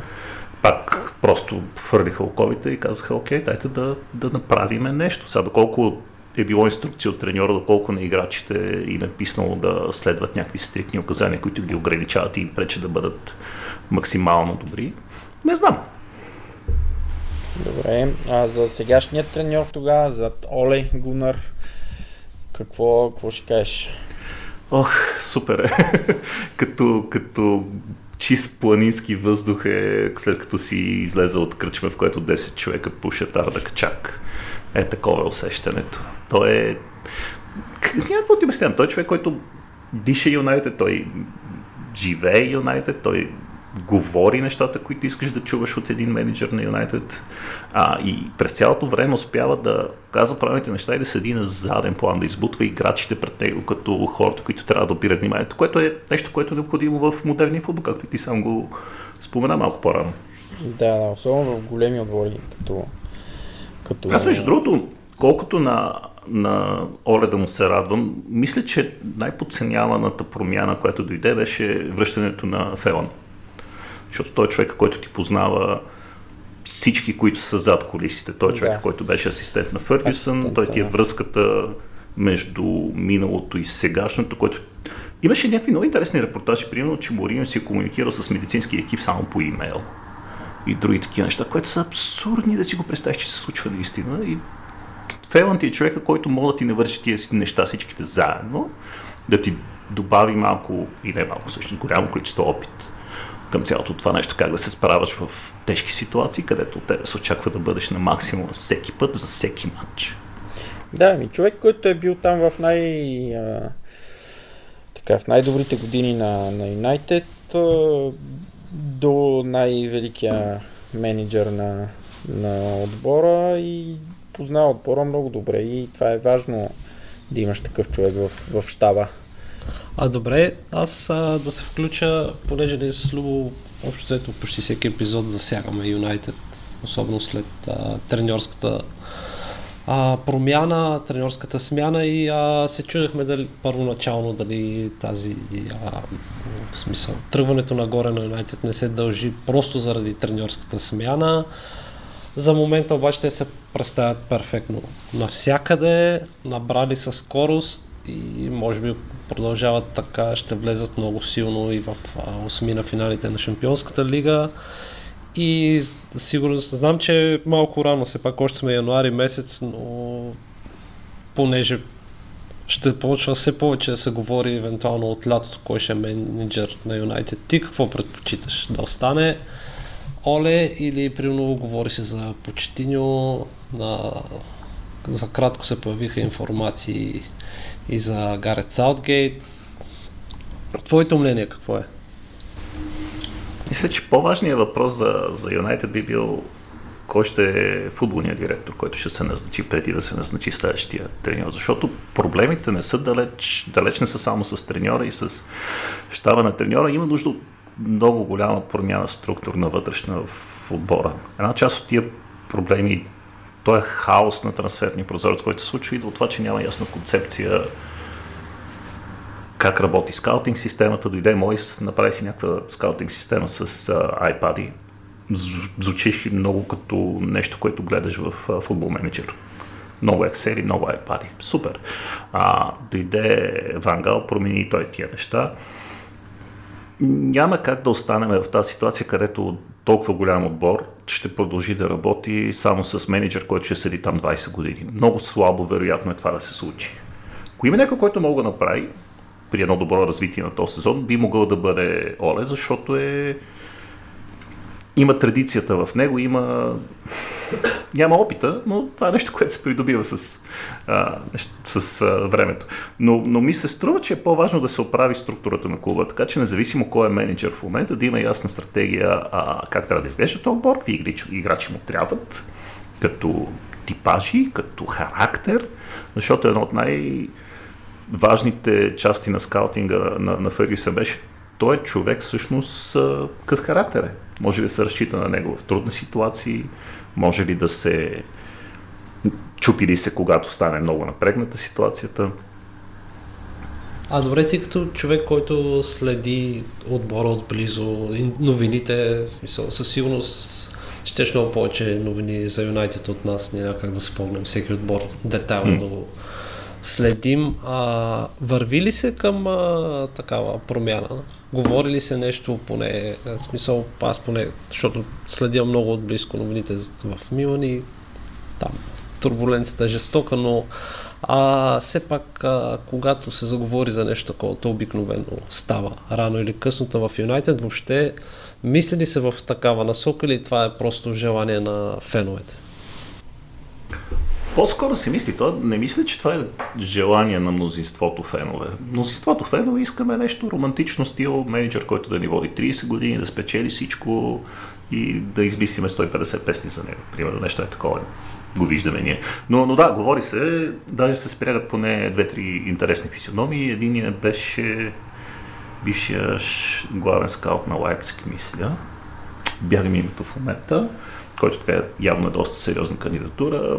На Атлетико Мадрид технически директор също се спрягаше един-два пъти и съмнявам, че ще стане. Аз честно казвам се чуда как успяваме да запазиме Дехея испанци в Англия на тост от как вирят тия хора, нямам никаква идея. Но да, а, говори се, сега не знам, това връщане до някъде на Фъргюсън в а, структурата на отбора, откакто Оле пое нещата, определено се усеща, че, че се връща Фергюсън като някакво задколисно влияние. А, присъства на няколко тренировки, дава къл, така да кажем, консултира и Оле и Фелан за някакви неща, доколко той би бил окей okay с по-активно търсене на технически директор, но на някои места вече се чува и се говори, че с нов треньор няма да се подписва преди да се подпише с технически директор. Което е най-разумното, може да стане. Сега аз пак ще се върна към Милан и примерите, които те два пъти се сменява собствеността в рамките на две години. Първото нещо, което правят новите собственици като дойдат е да удължат договора на настоящия треньор, след което се чудят как да го махнат и да плащат неустойки, така че наистина разумно при смяна на, на такава позиция, тогава някой с ясна концепция, идея какво ще се прави, да тогава да се действа. Някой, който да си проведе интервютата, да, да няма, както беше назначен мой с посочване с пръст отгоре. Това ще бъде моя наследник. Това не е кралство да си ръкоположи следващия наследник. Нали? Трябва да има човек, който му е работата, да избере най-подящия кандидат от няколко, да им види CV-тата, да им види концепцията, как се избира директор на, на каквото иде, на, на важна, на, на голяма позиция. Ти искаш да знаеш този човек какво е направил, каква му е визията за нататък и вече на базата на тия неща прецениш става ли или не. А, добре, в а, тая връзка за фамилията Глейзър, какво мислиш? Все пак те стоят най Като стана дума за собственици. Да. да. Ох, не знам какво да мислите. От една страна на вид не се бъркат много, което е и плюс и минус. Плюс е, че не се бъркат много, минус е, че и не инвестират твърде много. А, извършиха малко финансово чудо с купуването на отбора и това никой не им го отрича. Който економии се коментира това нещо, се го е дал за пример като една от първите такива сделки, след които са последвали много такива. Не знам. Много беше, много беше симпатична първата вълна против тях. Green and Gold движението. Много емоционална, много романтична. Аз имам спомен на времето, когато работихме заедно и а, идваше с един лаптоп и имаше един огромен стикер а, на отгоре Love United Hate Glazers. точно с а, жълто-зелени цветовете. Си го спомням много добре тогава това. Да, те, тези, дето са United в Манчестър, какво, как ми беше отбора, те, те ли са... FC United в Манчестър, да. Те ли са зелено-жълти или не са те? А, общо взето да, те са тези, които решиха, че не им, не им харесва това, което се случва с отбора. Комерциализацията на футбол като цяло. Те са една точно романтична идея как трябва да изглежда един футболен отбор. А, собственост на феновете, направен от феновете. Отбора си го построиха с финансиране от феновете срещу къщата трева от стадиона. То е точно персонификация на романтизма в футбола, но, но там си имат своите проблеми, но, но да, те са, те са прекрасни. А, когато може човек да отиде до Манчестър и играят наблизко, е прекрасно да се отиде да се чуе. Когато почнаха в аматьорската лига, мисля, че играха пред 5-6 хиляди човека първия си матч на стадион, който няма въобще пейки. Той не е предвиден да събира нещо повече от роднините на играчите. Да, и те мисля, че вече не знам, 4-5 сезона подред се изкачват в, в горните дивизии. Няма да, вече са полупрофесионален отбор. Имат да. си собствен стадион, който си построиха преди 2-3 години някъде и почнаха скандалите, защото вече почнаха да се случат и някакви по-солидни финанси хора, които са в управлението на клуба да са там вече достатъчно дълго време, че да са си повярвали, че са малко по-важни или че могат да използват това за малко лична а, изгода. Имаме един а, в фен клуба, който се събира редовно. Имаме един а, бивш, т.е. той не е бивш, той е учител. А, той си е още преподавател по английски, англичанин от а, Сейл, което е близко до Манчестър, едно предградие на града, с дългогодишен много, много поколения билет в Саутстенд, точно зад САВ. И той доста така отблизко следи, понеже познава лично доста от хората, които са в а, управлението на FC United в Манчестър. И така като почне да разказва, усещаш как а, няма да се спасат от комерциализацията и те щат нещат, но за феновете все още е много приятно това, което успяха сами да сътворят. И да, това е мечта за, за всеки фен, общо взето да, да участва в, а, така, в а, структурата на, на любимия отбор и да, да притежава част от, ли- от любимия отбор и да знае какво се случва всеки момент, но неизбежно е колкото по-нагоре и колкото пари, колкото повече пари м- а, влизат в играта, да, да, да дойдат и проблемите. Така че, добре. А, за какво друго да си говорим нещо? Ми аз а, мога да попитам така и така вече. Малко отскочим към по-романтичната част от футбола. Да кажеш някой играч от школата, който скоро би блеснал в а, първи отбор, който примерно след една-две години а, ще може да го очакваме да играе по-често и редовно за отбора на Юнайтед. Мисля, че играч, който в момента всички чакаме да, да направи своя дебют или да изиграе няколко минути с някои от купите, това е Мейсън Гринот.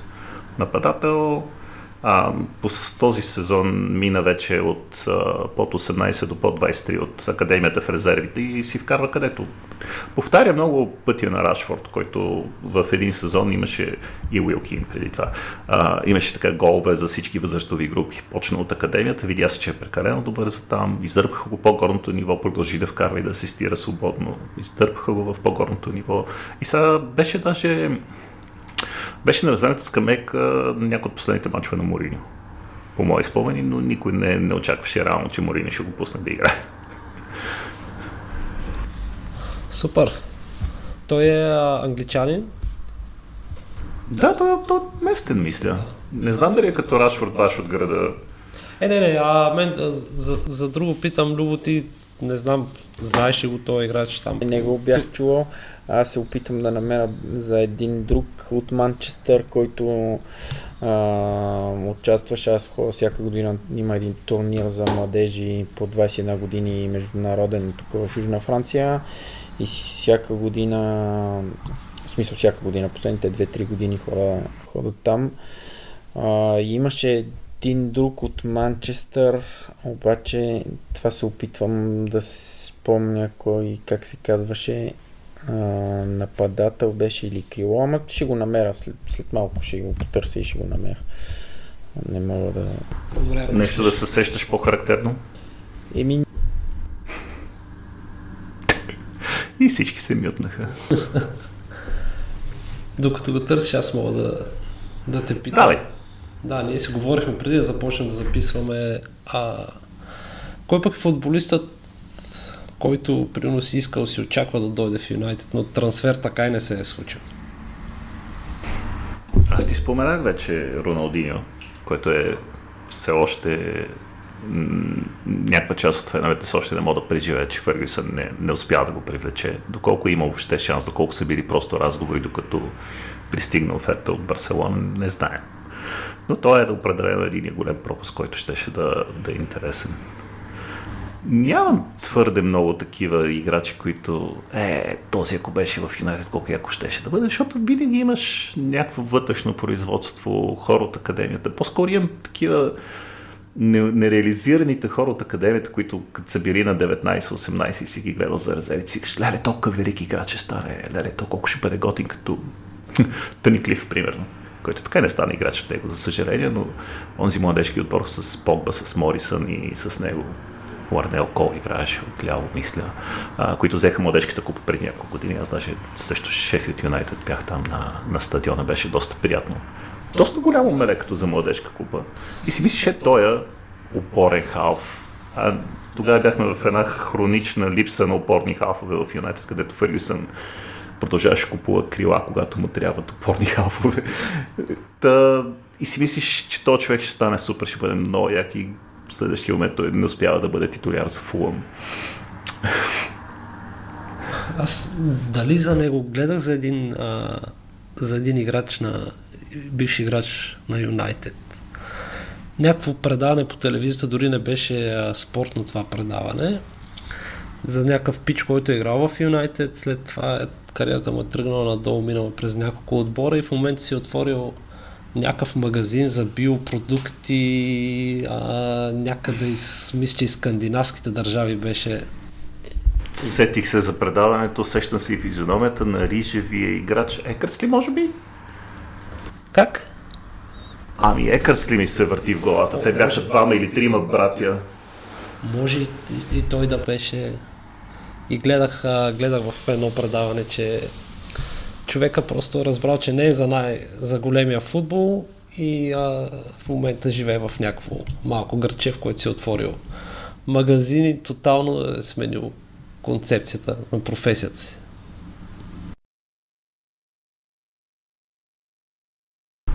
Точно той е. Ричард Екърсли. Само намерих Википедията Аз- набързо. Аз намерих този, който търсех. Деметри Мичел се казваше. Деметри Мичел, може би, може и вече. Ако мога да ти опиша физиономията на Киро в момента. Да, той, той беше заедно с още няколко такива доста обещаващи играчи. Имаше един италянец Петручи, който даже мисля, че повечето хора класираха над, над Мичел, който дойде малко, малко след него. Но не помня някога да имал някакви, кой знае колко големи надежди на него възлагани. Не, Значи в момента е под найем в Харт в Шотландия а, от началото на този сезон. Това, това гледам и ми изиграл 18 мача, което не е малко. Ще се разбере. Деметри Мичел, защитник. Ляв защитник. Интересното беше защитник, играеше с номер 9 на турнира, затова явно съм си мислил, че е нападател. Ама игра много малко.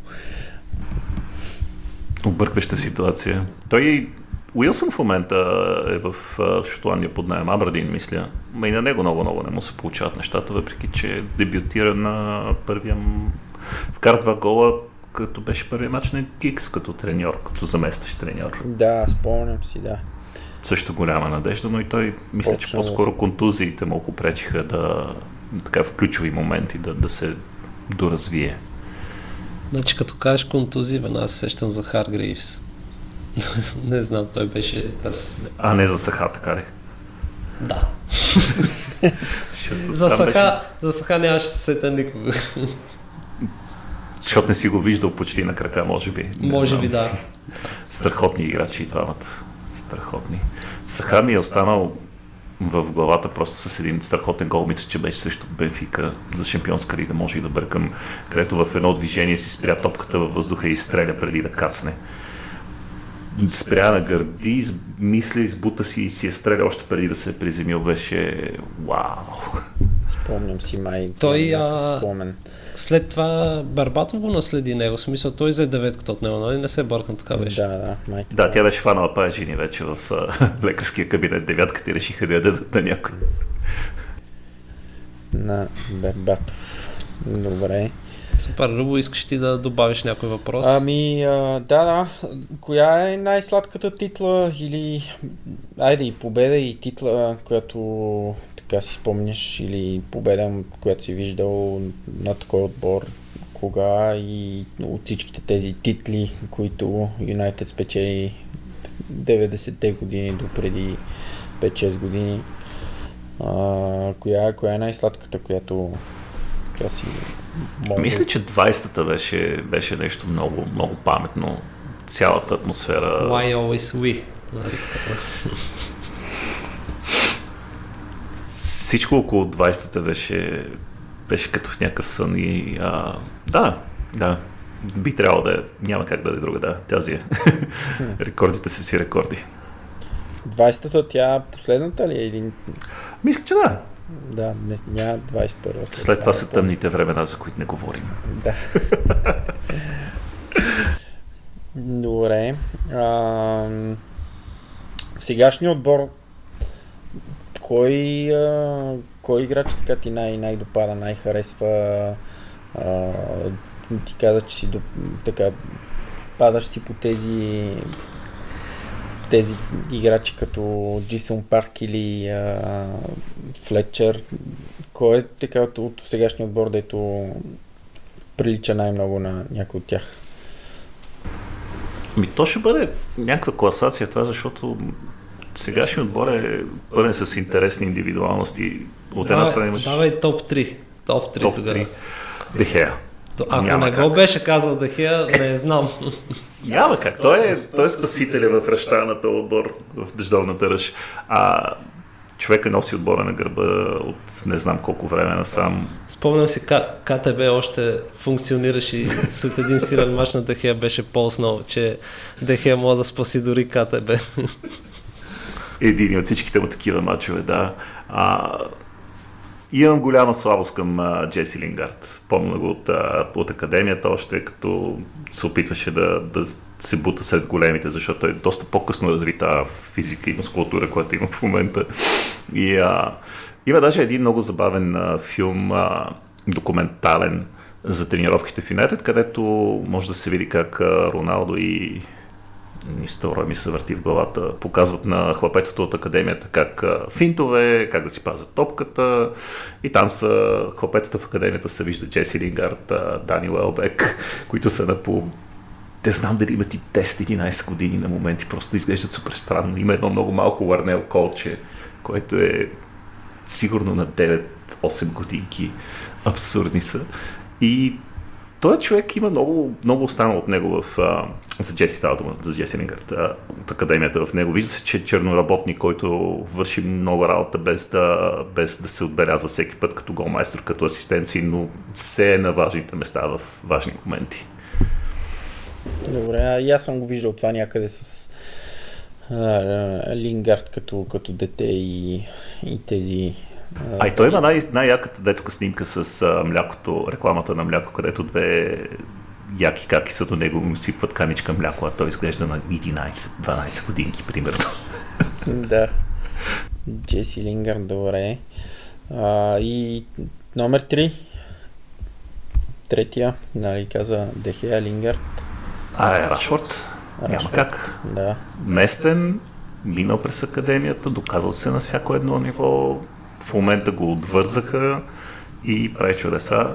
След е незабравимия момент с ам, матч срещу Арсенал, в който вкара два гола и ги обърнахме преди два сезона, три.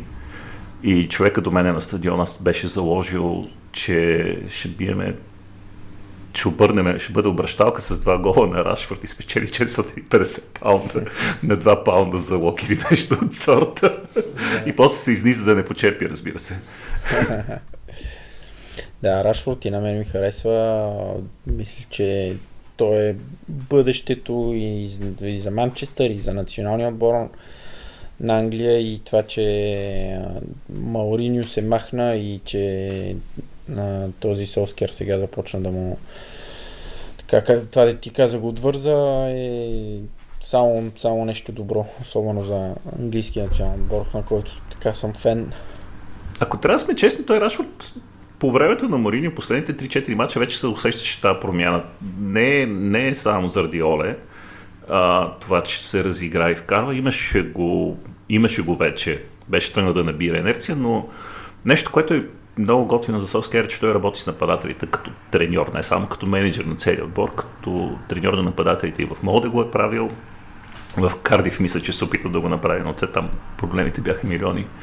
И тук вече се вижда, че има едно известно спокойствие, не се търси винаги мощен шут на, на всяка цена. Може да се вкара гол дори с пас понякога.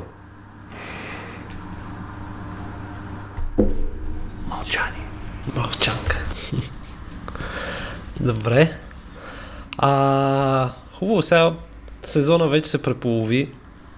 А, вече даже започна втория полусезон матчовете. Юнайтед върват стреп главо нагоре. В смисъл с тази серия не, вече са аха, аха под, под топ 4 точно. А, няма да те питам имат ли шансове за топ 4, защото този въпрос ще е абсурден, но... Топ 3. Това, така. Това ще, ще да ми е въпроса. Къде, къде очакваш да завършат Юнайтед? Много ми е радо да кажа. И трябва да загубиме един-два пъти, за да видя как, как се държи този отбор след загуба и как а, има ли го баунсбека. Това, което му беше най-силното нещо на Фергюсън, че след слаб матч той почти винаги успяваше да накара играчите след това да се раздадат само и само да не се повтори слабия матч. Не винаги се получаваше, но никога не е имал след, почти никога не е имал след слаб матч да, да последва мотане по терена, нежелание за игра. това ще бъде определящото.